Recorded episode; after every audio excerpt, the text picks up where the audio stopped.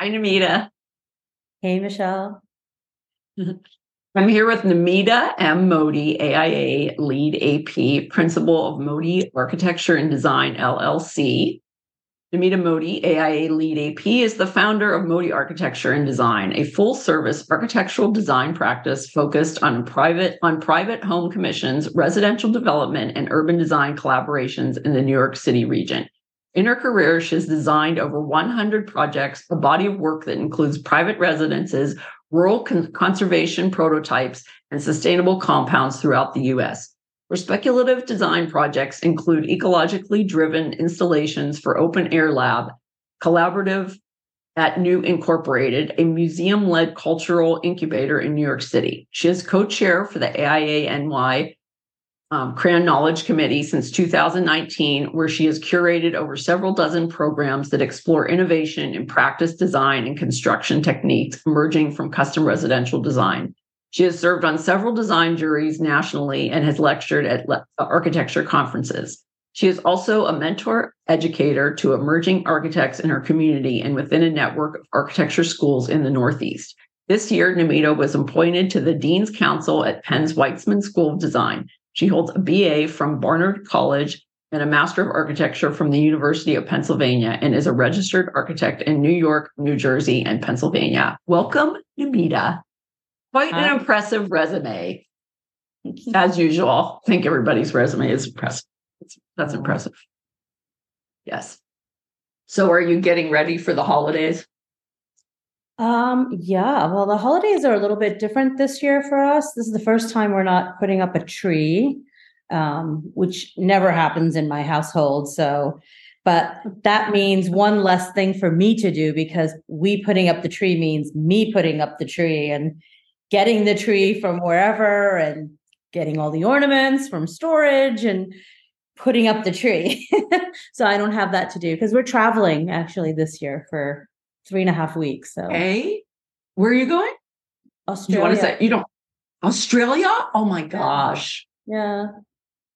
Super excited. About we we just went to we just went to a resort one time, which we thought that was going to be good. I mean, it was close by, which we thought was going to be really nice because we thought that we would have like family members that would want to come because the kids were older. And so we just got a little tree and like stayed there for a few days and nobody nobody from our families came to visit us. They just didn't want to have anything we thought it would be nice. It was right on the beach and you know, and there were pools and a basketball court and tennis courts. We just thought that they'd be, but they had no interest in it. But but if we went to Australia, we wouldn't have to bring anybody with us. So that would be there'd be no disappointment there, I'm sure. You'll have a great time. Have a yeah, great time. be amazing. Yeah. Yeah. Hope we don't kill each other. we haven't been together for three and a half weeks at a time for like uh six months now. So it'll be interesting with my kids. So yeah. There's definitely um a readjustment period that I've like noticed when um my daughter is the only one that's like kind of been in and out of the house and there's definitely a readjustment period when she comes back that is usually you know it's like we get into some argument about stuff and uh, you know i mean of course i love my kids we got into some argument about something and they right they they Yeah. think that they should have all this input into stuff even though you know they don't pay for any of it but anyway They don't pay for any of it. Yeah. input about everything and just just yeah. But I, I think that you end up remembering like the good memories of it. You know the time right? Like we took a photograph of us like in front of the lifeguard station that we still have you know now that we have up around. So it's i don't know. It's it's just kind of nice. It was different. I'm sure you guys will have a great time. Yeah. Yeah. I'm looking forward to it. Looking forward to it. So, what are your first recollections of experiencing architecture? So I was um thinking about this quite a bit because you know, you always wonder how far back your memory kind of goes. Like, do I remember? Because you look at pictures of yourself when you're two or three in front of buildings with your parents and you're like i don't remember that but i remember this photograph right so what is Yeah, the actual yeah. memory that was created that you remember not from a photograph so i had to I think kind of think I think about it's that three. I think it's What's that? three. I think typically people can remember actual have remember memories back to like three. Yeah. That's I mean, Yeah. if you talk to scientists, that's what they'll tell you. They don't really know anything about the brain anyway. So, so in terms of my first memories of architecture, that that really made me like look at the architecture and and wonder what that is, and and even learn the word architecture was probably when I was like six or seven. Um, Huh. I used to spend every summer as a kid going to India, visiting my relatives. Um, my parents, um, you know, they immigrated to the United States when I was two or three years old. First, we lived in, in England for a little bit. They didn't like that, and then we came to the to the Northeast. Um, but my parents used to send me back to go stay with my grandparents and my relatives there, and I used to have the most amazing summers for about like five six years of my life between the ages of like six to 12 or something like that every single summer. And we used to take these trips across the country and you know like mostly driving or like on a bus or something like that. So one of one of the trips that i took was up to see some of my relatives in gujarat um, which is like on the you know the north like central western part of the country. It's a very dry um, arid kind of state. And gujarat is actually famous for some of the architecture that's been built there like um, step wells that are i don't know if anyone who studied the ancient step wells of india it's like that's where they are. Um, it's also famous for this architecture school there um, that has a lot of collaborations with stud- uh, schools in the west. There's also a lot of beautiful houses and buildings designed by pretty well-known architects there. And i went to visit my mom's aunt who was a um, she's still alive but she's not practicing but she's pretty like well-known um, uh, clothing designer. And she had this house that was the most amazing house that i ever saw in my life. I've never seen anything like this.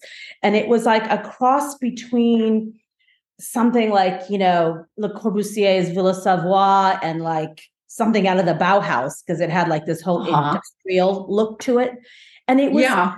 it yeah. was a house that she worked in and lived in and she was uh, a widow and she was raising her family and she had like 10 like women there working doing all different kinds of you know things with the fabrics and then the the the making of the garments and it was like the the the main level which was like a three story height like windowed um uh, atelier i would say practically Huh. was was her was her workspace and then Yeah. upstairs in the loft area and then the back of that is where they lived i've never seen anything like that in my life and i was so impressed by her that here she is a 40 something year old she's only 40 something years old she, her, she lost her husband and she had this amazing like career she was basically like you know making beautiful clothing and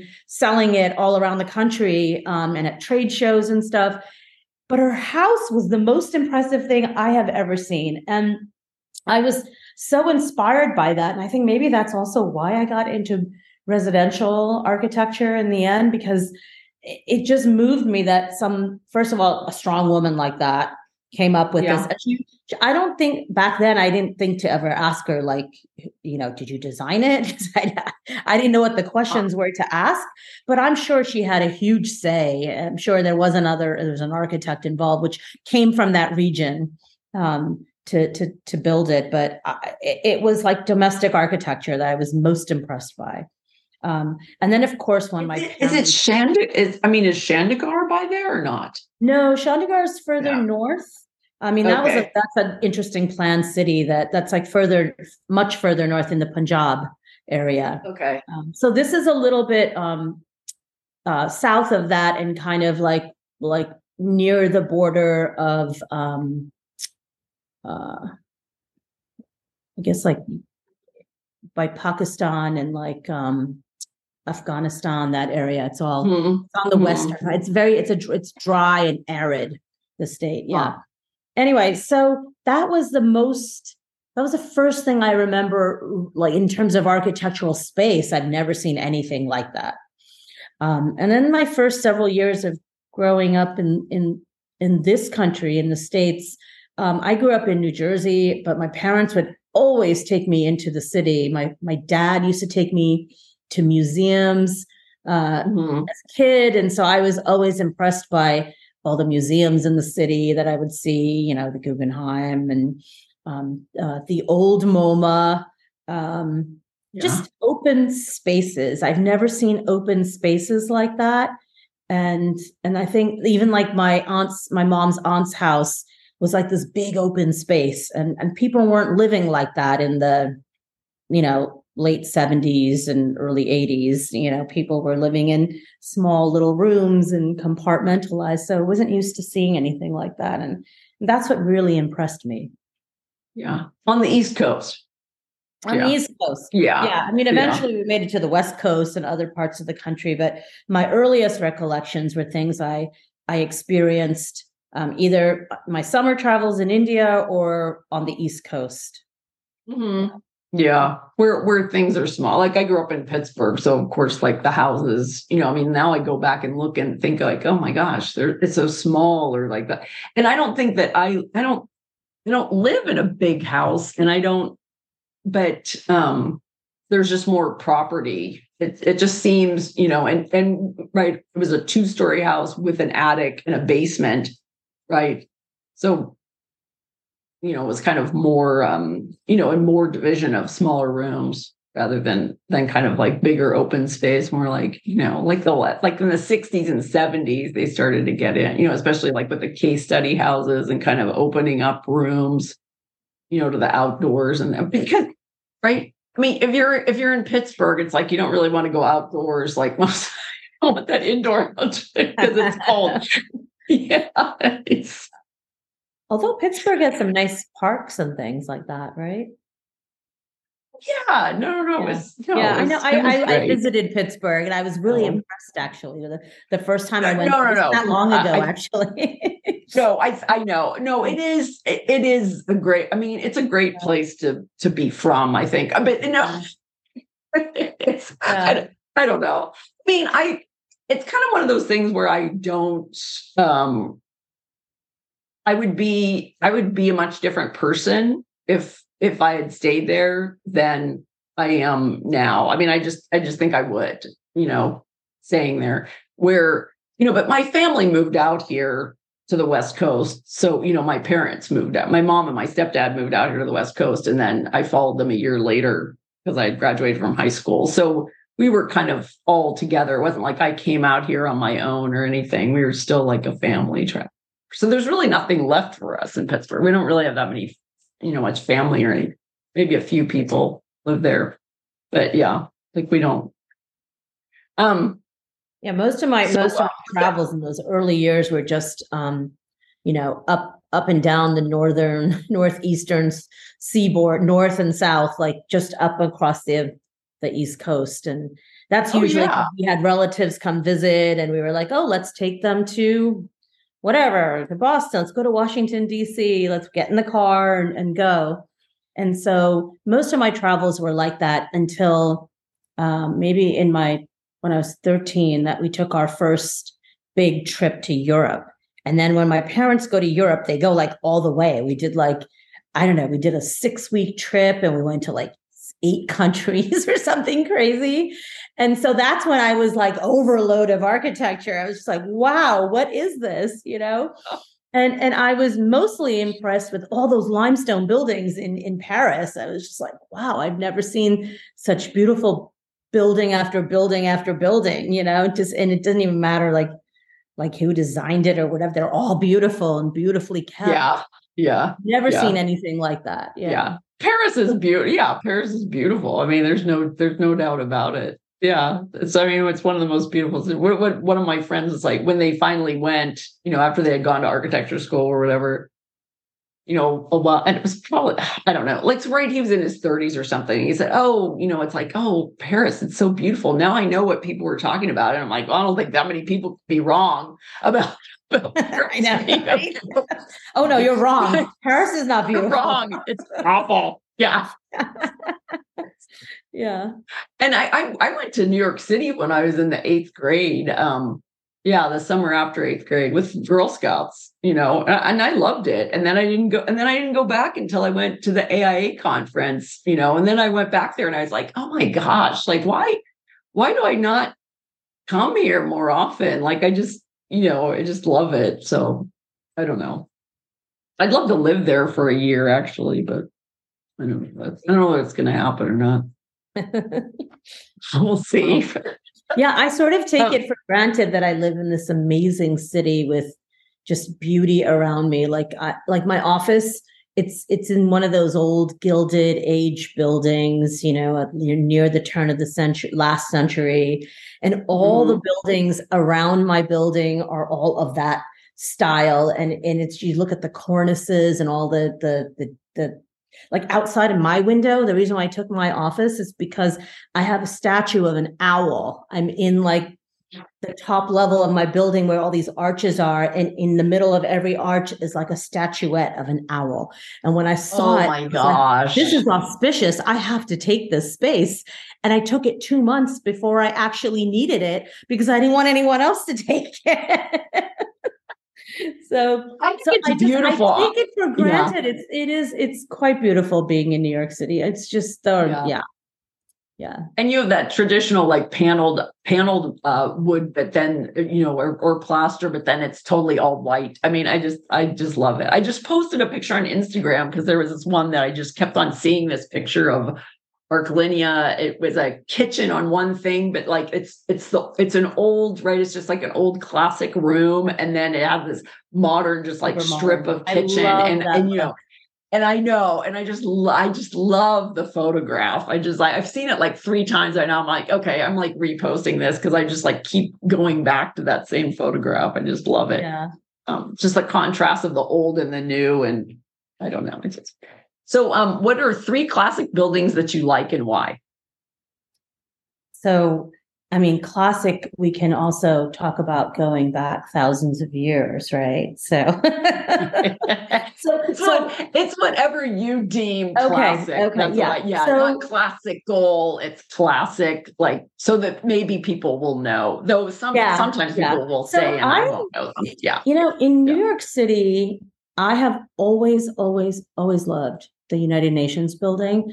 It's a very special building because it's the only sort of freestanding um, tower that's has nothing around it because it, it, it can't right it has its own plaza so it ha- it has a special like kind of unique situation um, uh-huh. and that was one of the places that my parents took me to when we were young and and I thought oh the United Nations, this is like, I've never seen anything like this because it has a very sort of like European um, kind of feel to it. I, I didn't know what that was.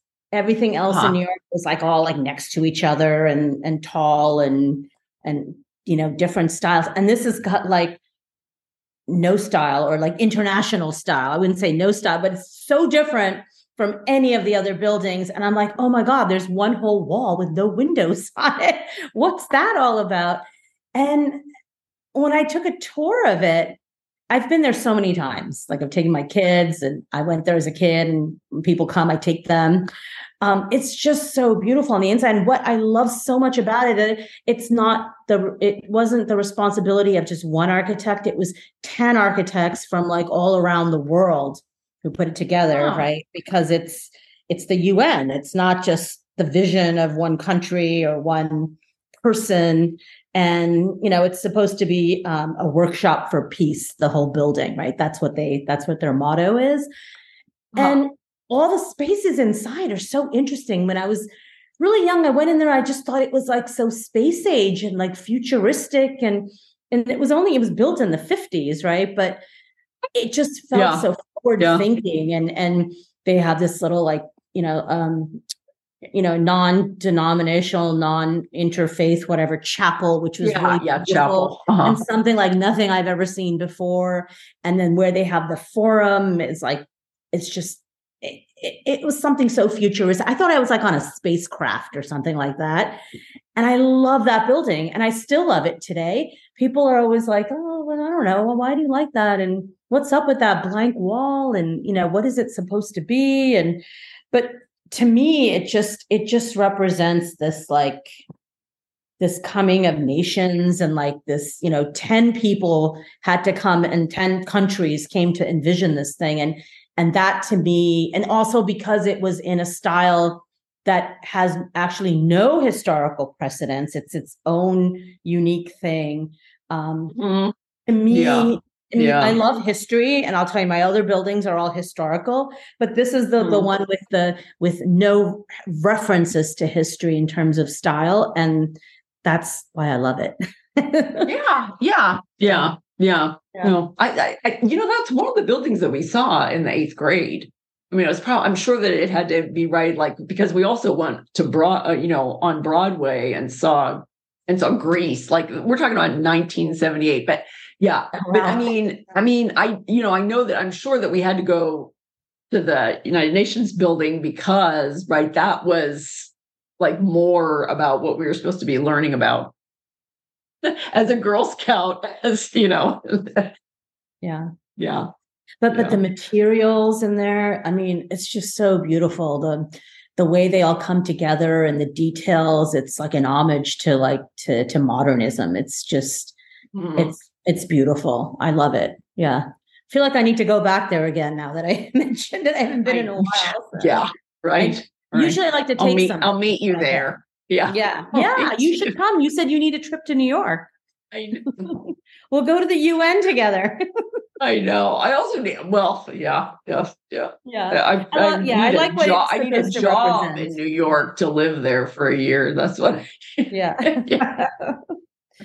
yeah so, so, So, what's the second one? another building that I love is is um it's in Egypt. Um it's the uh the the temple for Queen Hatshepsut. And um so she I, I I saw this when I was a kid. My parents took me there when I was 16.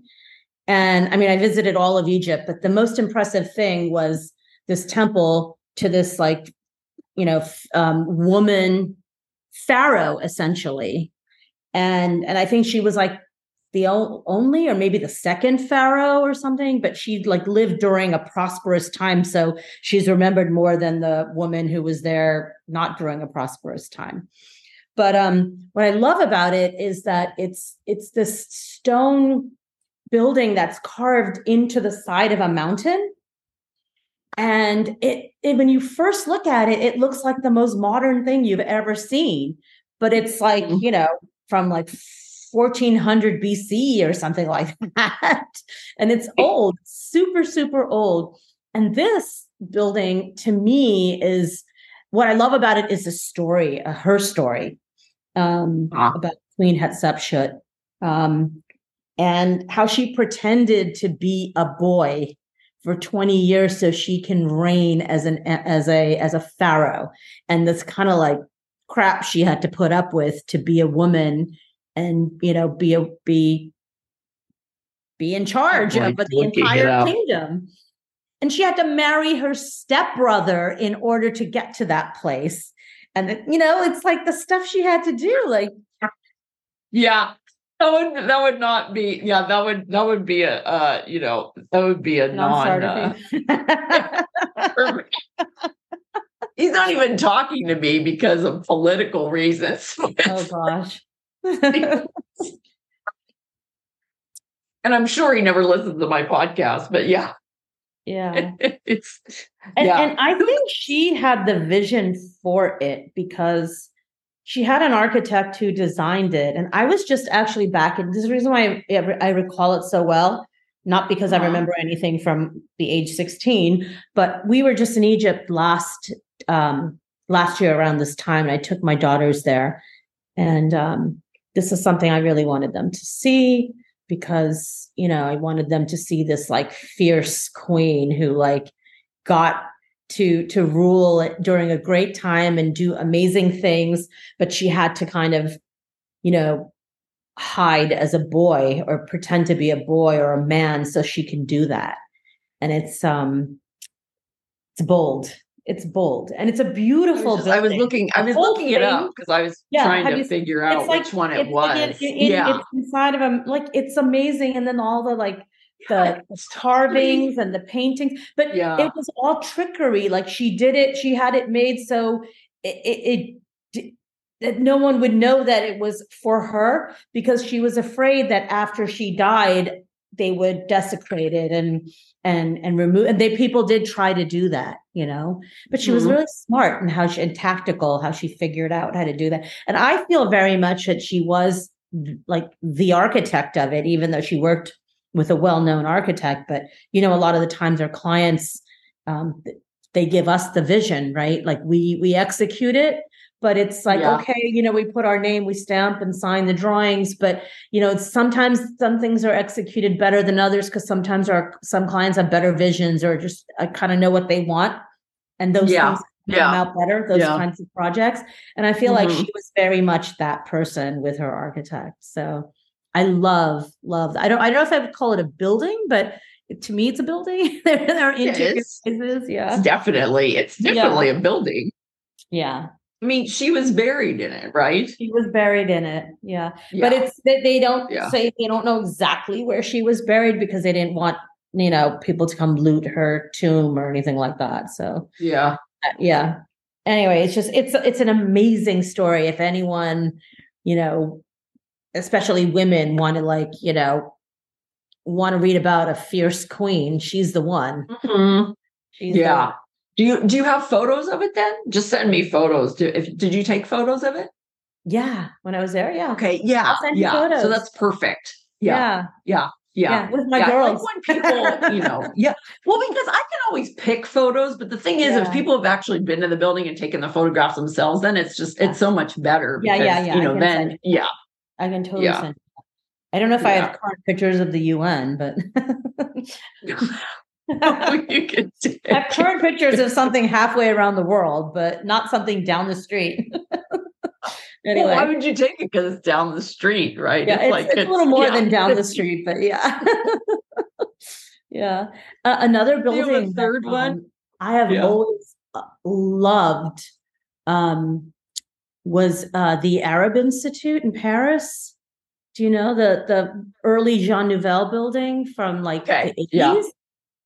And Uh-huh. um, you know, it's it's it's like a it's a it's like a secular building that sort of represents just acknowledgement of like um like Arab communities and just to get their art and culture out there. That's what it's about. But what I love about the building is it's like a box and it's like a, a, a jewel box of technology from the from the 80s. And so I feel like Mhm. it's one of the first buildings that I know of that started to look at technology in in that way of like, you know, dealing with the climate and and and and the sun and shading because all those little things that are apertures it's like it's like lined with like hundreds of these little aperture things that like it um that open up and close according to the way the sun is hitting the building so it controls Uh-huh. all the light and heating within the building i think a lot Yeah. of them now i think it's being refurbished because it's been a while but some of them many of them stopped working when i was there like five or six years ago i noticed that they weren't working and they must have done a um, a renovation of it because all those things need to get fixed from the 80s but i just think it it's it's a great homage to technology and it's a really beautiful building these little like these little aperture things they're um Mhm. they, they look like something that those images that you would see um, in a lot of like um, Arab um, designs. You know, it's it's Huh. got that like very intricate patterns, but they actually function. And it's, I just the first time I went there, I was like, I just thought it was so, and the inside spaces are super cool too. It's just, Mhm. again, it's another very um, modern building. I think it was ahead of its time in terms of um, technology and in terms of climate conditioning. It's like, hopefully they can get all those little things to work again or, or I don't know, implement some, some new Oh, technology. yeah, no, they will. Yeah. Yeah. I love that. Yeah. And I think people don't Yeah. really like notice it as I think when it first opened up, it it was a big deal and and then like, you know, I guess Jean Nouvel has done so many other buildings, but that's my favorite building. Not that I have to have a favorite building of his. It just happens to be the building I like. It's it has nothing to do with him. You know, um, somebody else, the Joanna McBride said that her favorite one uh was the um was in his building in Abu Dhabi. I haven't been she had so- just she had seen Yeah. photographs, she had seen renderings of it before, and then Yeah. she was like, "Oh, I want to go see that building." And so she did actually go see it after it was Oh. built. and and and it was and it impressed her as much as the initial photographs and studies. Yeah, Oh, yeah, good. Yeah. Yeah. yeah, Yeah. yeah. Yeah, I'm fascinated by like science and like technology and the motors. These were all motors that were put into this sort of it's a kind of a brise soleil kind of um Mhm. uh, apparatus. So it's like basically opening and closing the light into the building. And yeah. like for the early 80s, that was like pretty impressive. Well, I think that, and I think also Paris, I, I think that they do have, even though there are like a lot of very old buildings there, obviously, they also are in the new buildings are, you know, I mean, like the, um, the pyramid in the Louvre, right? I mean, and and one of my friends who's who's from France was just like talking about it, and of course, like it was very controversial, you know, when when it Yeah, first when it was in, and I don't yeah. believe that they had built it yet when I was there because I was there twice, like one in the Christmas of '86 and then in, then in the spring of '87. Um, but you know, you have you also have like uh Pompidou Center, right, which is very which is very Yeah. high tech, you know, especially for the day that it was, you know, that was very high tech. And then and then um one of one of our professors actually in Copenhagen, they they did um they did the the um the building that's at the end of the boulevard that goes on uh, in La Défense. That's all the way at Oh. the end of La Défense, and then it Yeah. has like it's like a big cube, but it kind of Yeah. goes all the way. You can kind of see all the way through it, and they Yeah. did these different, and they did different. um They had like technology in the windows where you could actually open up, right? You can open up the windows inside, but you can still like be able, right? So you're in this big skyscraper or whatever, but you can still open up the windows in it and then you know like the different technology for like the center part and you know things so they Yeah, had I done they had done you. I that. they were yeah France Yeah. is ahead on that for sure. They've been Yeah. doing it for a while. It's yeah. I, I just I like the Arab Institute because it's like a it's like a small building that's kind of like a little remote and it kind of has a little bit of a residential scale to it. Once again, this is i think Yeah. this is what I Yeah. gravitate toward. Um, and Yeah. I, I, I was able to comprehend the whole thing because it was small enough to do so. I think I'm still like Pompidou Center is still like, you know, a behemoth that I need to go back several times to figure out.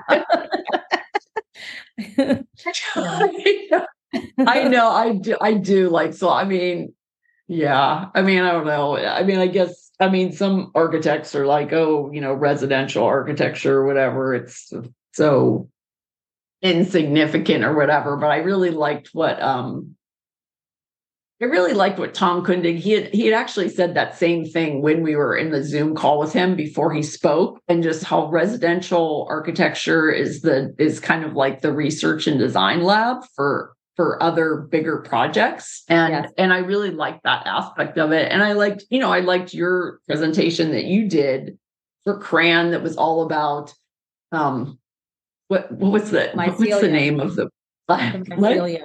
the mycelium. Mycelium, yes. Yeah, mycelium. but that's that that is one of the things that we we do believe dennis and i when we started um, the cran chapter one of our one of our focuses is what we call res arch lab which is residential architecture laboratory and we Mhm. believe like what tom kundig said is that Mhm. a lot of these things get get developed in residential architecture because we also have this you know ability to have these clients that also want to spend a lot of money on experimenting and and you know designing this this way and they give us a lot of uh, freedom and Mhm. yes resources to to come up with these things that later will implement themselves in perhaps like larger scale you know buildings and projects but yeah. Starts kind of yeah. in residential work with that little so we have this thing called res arch lab and that's what the mycelium project is about it's about Mhm. about looking at um, using mycelium in residential application that can pos- potentially become something in a in a larger application you know Yeah. yeah Yeah. Yeah. Yeah. yeah, Yeah. And I'll put a I'll put a link in the um in the blog and maybe you can if you wanted to give me some photographs of your presentation there I could okay do that. Um so uh what do you like about being an architect?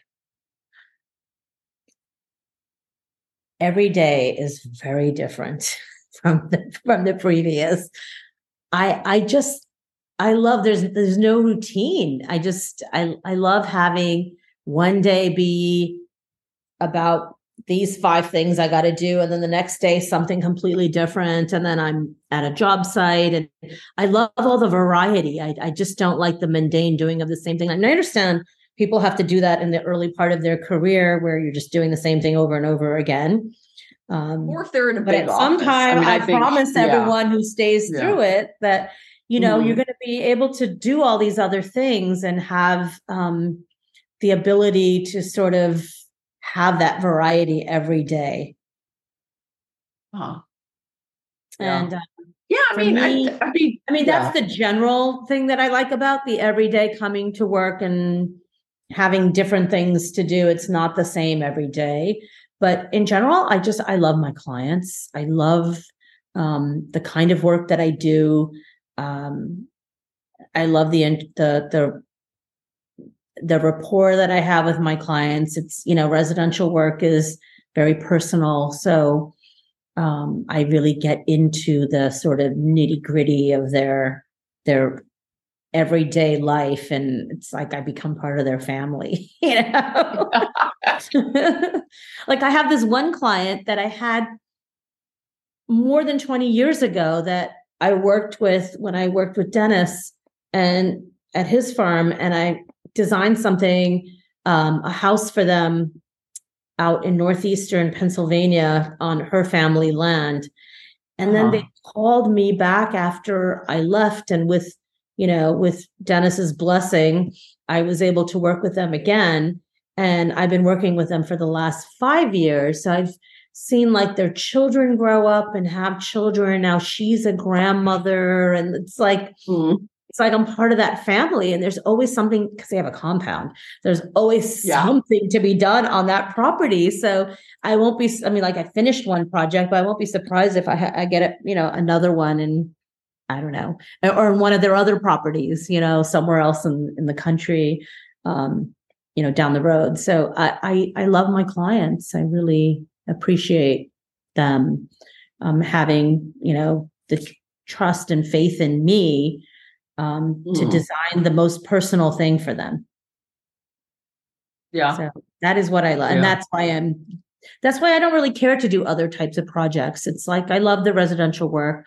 Something else comes around, sure. And I think residential architects can do just about any other kind of project, but I don't think other architects that do other specialized work can do residential.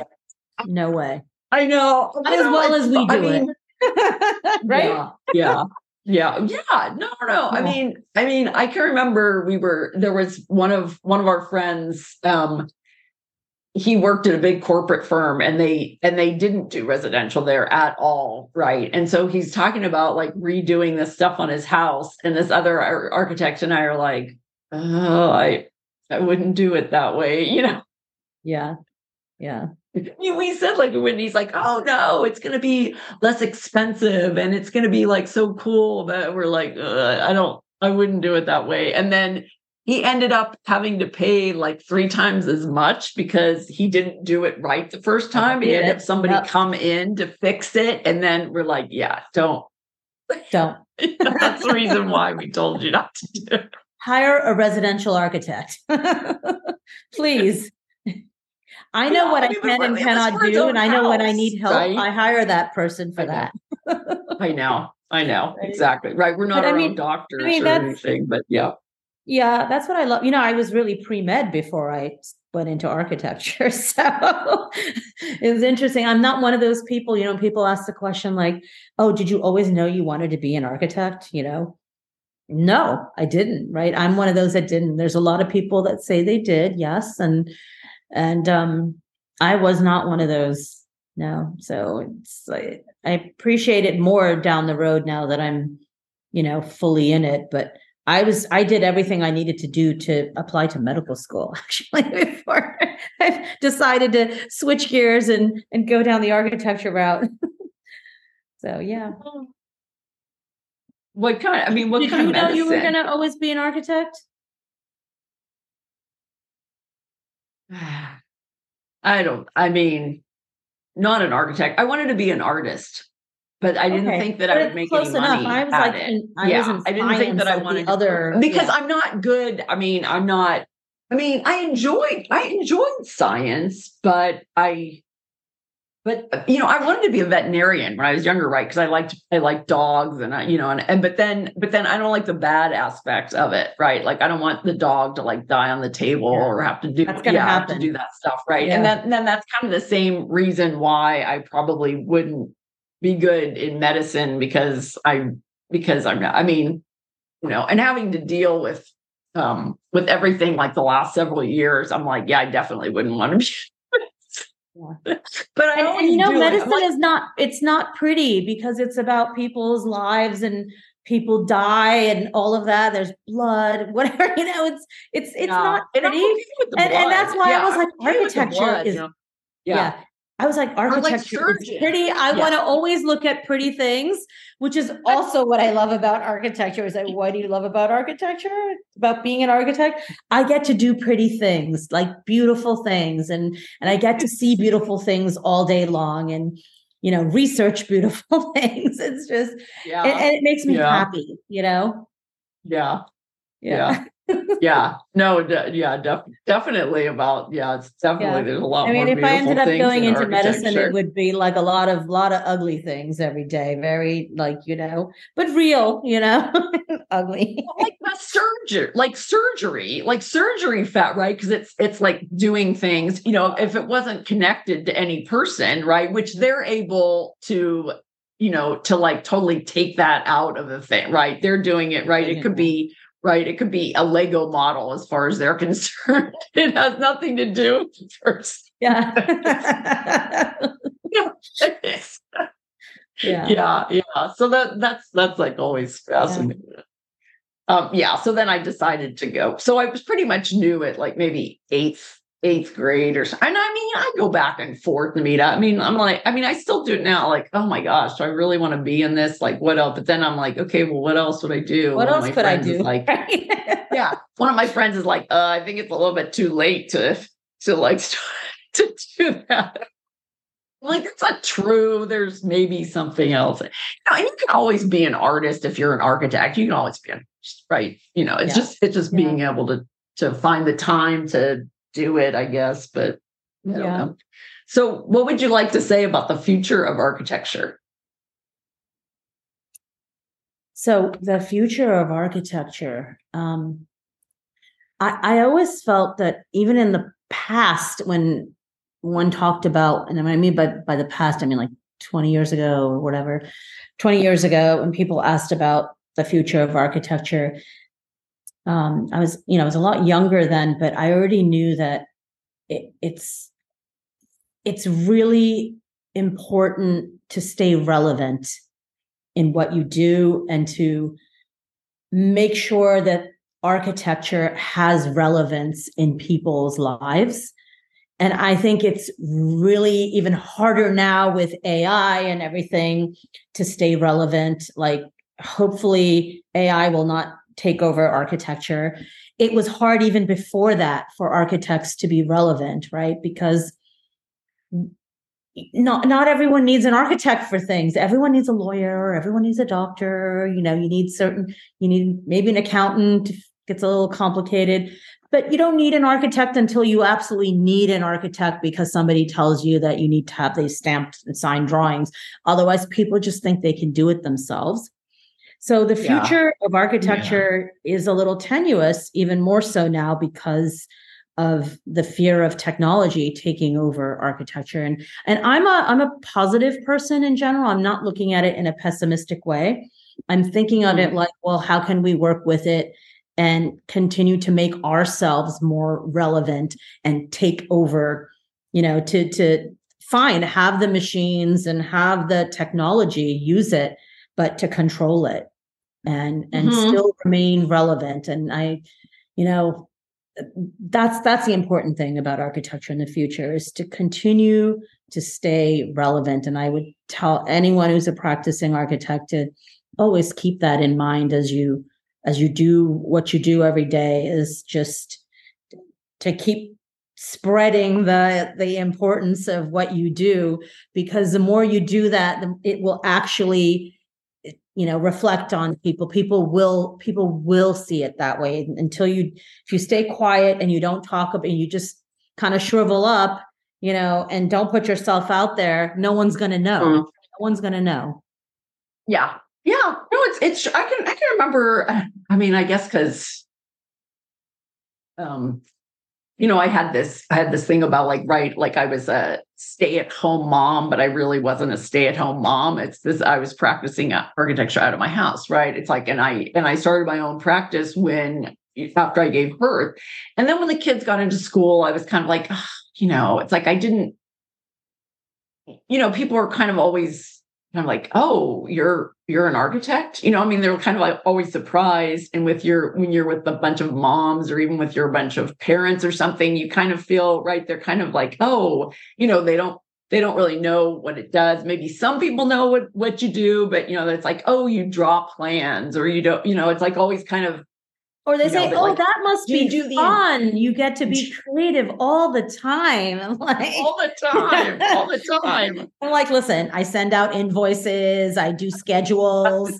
oh, exactly. Yeah, yeah. Or like, oh, you know, I mean, I mean, you and I, big we we design the interiors along with the exterior, right? And I think that some people are like, "Oh, you're just doing the exterior box or something," and then you know, oh, an interior designer would do that. And I said, well, no, actually, like we're we're designing from the, you know, outside in, inside out. It's like more like the way that I was trained was kind of more the European approach that you're like designing everything together. And it's not just about designing a box and then somebody somebody else is is uh is decorating the inside, you know, like you would right. a dollhouse or something like that. Yeah. Yeah. So so, but but I did decide like, okay, I'm going to start just telling everybody that I'm an architect, and still, even even now, right? I mean, this is like 20 years 20 years ago, I decided like, okay, I'm going to be telling everybody that, or maybe maybe 15 years ago, I just said, okay, I'm going to tell everybody that I'm an architect, and then and then even now, it's like I'll say something like I saw people with this holiday in the village thing or whatever. And I said something about being an architect, and they were like, oh, you know, there was somebody from the church that I've gone to since I was 16. But anyway, and they were like, oh, I, I didn't know you were an architect. And I said, oh, well, did you know that my ex-husband was an architect? And they're like, well, and some people be like, "Oh yeah, I knew he was right," but that and that's that's kind of like the whole premise for I've never met a woman architect before because all these people would be like, "Oh, I didn't know you were an architect," and that's yeah, you know, but but yeah, I, I definitely think that we we just need to like be out there and and I mean, who cares if somebody like says, "Why are they telling me that?" You know, we still need to keep saying it anyway in order because you yeah. never know who your clients are too, you know, or who you get referred to, or they'll say, oh, you know, I like the way they do that, or I like the way that they solve that problem, or I like the way that, you know, Well, I but liked we- we are- interacting. Yeah we are problem solvers right? We don't just solve problems for we we- we're just that's the way our brains work right? So we can do that for other things too and we we should be you know uh, on city councils we should be sitting we should have positions you know outside of just what we do like you know on municipal boards on what just making decisions about things that happen in the country yeah, you know just like yeah, everything. definitely. We should be involved Yes. on every every committee everywhere. And that's Yeah. the only way we're going to stay relevant because otherwise, Mhm. if you never met an architect, you don't know what it is, right? And you're going to meet Yeah. them if you're going to be going to like a planning meeting or some like community board meeting and that one of the people who's sitting on there is the chair and they're an architect and so then you then you know what that is i don't think we do And enough of that so much better. I mean, like I was I was a planning commissioner for 12 years, you know, so it was like three terms. And and you know, and people were like, "Oh, did you do about work?" And I said, "Well, no, I really did. I I really never got any work from it." I said, "Maybe people know, maybe I got like a few projects or whatever because I but it was more about being able to make decisions that I thought were going to be relevant to the future of the community, right? Like as far as coming up with the accessory dwelling unit, you know, the different rules Right. that we thought that we should be having for them about you know about um, the specific plan that we had about you know one of the one of the decisions that we made is like okay where are we going to put transitional housing for people because you know even though they were you know there were supposed to be transitional housing you know an area for transitional housing you know somewhere in the community. It was like there wasn't there weren't certain areas or a certain piece of property where we're like okay you can put transitional housing there. And that's and that's important you know that's important that we have those places in the community and that we have house you know we have housing for everybody and that we don't have people that are like oh my gosh i don't want i don't want a bunch of housing i don't want a bunch of apartments here i don't want a bunch you know because that's what ended up happening for so many years and you know that's the reason why the state of california is a million units behind in housing right it's like enough of us weren't Yeah. making more of those decisions on a Yeah. greater scale Yeah. yeah Yeah, and that's that's how you stay relevant. I mean, I would tell every single architect to not just do what you do in your little box, you know, with what you know. It's like expand out and try something different and and put your architecture hat on in another place and and you know, your problem solving hat. Um and and I think that's how we can continue to stay relevant. That's that would be the future. That would be a future Yes. dream of mine. anyway, yeah. AI thing. I mean, what I find kind of interesting is like I'd like to see, and I don't know, maybe you've seen it, but but like right now I'm only seeing AI that that architects have have put in. I want to see like what it would be if just the average person, right? I mean, if the average person is putting in those prompts or something, are they getting the same are they getting the same output or or is it totally right because Yeah. because i'm looking at saying like oh yeah that looks that looks pretty good you know Yeah. but it's like if as that architect would it be the- prompts, the right, the right, Right, words. exactly. they put the word so glazing in there. Nobody else uses that word. right? right so that's yeah that's that's kind of that's kind of what i want to see and you know of course with some of the Like, things what's a right quoin? I just taught a friend of mine. We were playing like a uh, we were playing Scrabble over the the summer, and um, uh, one of the words that you know because the Q is the hardest, like, and the U, you got to get those together to make a word. yes And she yeah. knows like her vocabulary is so many words with a Q. And I taught her quoin. She goes, "Oh my god, I'm going to use that one every time I play this." like, only comes That's from an 13, architect. right isn't it 13 is q is a q 13 or so 13 points which one Yeah, is it you get a 13? lot of points for yeah. that Q. yeah okay was there is there anything else that you want to say what do you what do you so what are you guys going to do for new year's then We're going to be at the Sydney Opera House. You are So maybe Okay, that'll was- that'll top one of the buildings as one. Oh, I don't know. We'll see. We'll see. Yeah, we're gonna be we're gonna be bringing in the new year, like one of the first people in the world doing it, besides the people in New Zealand. we're going there too, but afterwards, yeah, yeah. It's, Oh, you it's- are? You're going to New we Zealand have a too? like Oh, a, a gala um, concert inside the uh, the opera house, and then we're going to see the fireworks after. So it's going to be very nice. Yeah, very exciting. Great. It sounds great. And if sounds somebody asked me like, "What were your most memorable fireworks you ever?" I'm like, I don't know. I never go see fireworks for New Year's Eve, but this year I'm doing it and like in style. You know, it's like it was never something I cared about. I was like, whatever, fireworks. You know. You know, we we grew up in this small community, but the thing is, is that in Pittsburgh they have like this. I I I mean, I think it's outside of Pittsburgh or whatever. They have this huge firework uh, family that just like makes all these fireworks. Everybody gets these great fire. So so we were in this small community, and we always had these great firework displays. And I had told I had told my ex one time, like, oh yeah, I said, well, there were you know, anytime that we would see a fireworks display, I'm like, oh, it's okay. It's like not really like a Pittsburgh one you know, it's really, it's not like a Dormont Day one because Dormont Day was like the July 4th, right? And I said, oh, it's okay. And he was like, what? I can't believe that like that small community would ever have. And then, then one year we were there, we saw it. He's like, okay, it is really good fireworks. I mean, it's, but it's on par with like any major Yeah. city. Hey, so we it's have like, great I'm sure. fireworks in Yeah. New York, but I don't want to stand around with a bunch of people to see Oh them. I'm gosh. like, No, put me no, on no, a roof no. or something like that. Yeah. I mean, no, I definitely don't. That's definitely not been. Yeah. I mean, like Times Square is, I've never been to Times Square my whole life, and I never plan on it. for, for for the fireworks, but I'll go to the Sydney Opera House. That's definitely yeah. So the Yeah. Sydney Opera House. You're gonna have a great Oh, time. Yeah, Yeah. it's gonna be Yeah. great. Yeah. So Yeah, that'll be great. But no Christmas Ah. tree this year. yeah. No Christmas tree. Ah. All right. Okay. Well, I'm gonna. I'll stop the. I'll stop the recording. Thank you so much, Namita. Yeah. Thank you. It was nice chatting.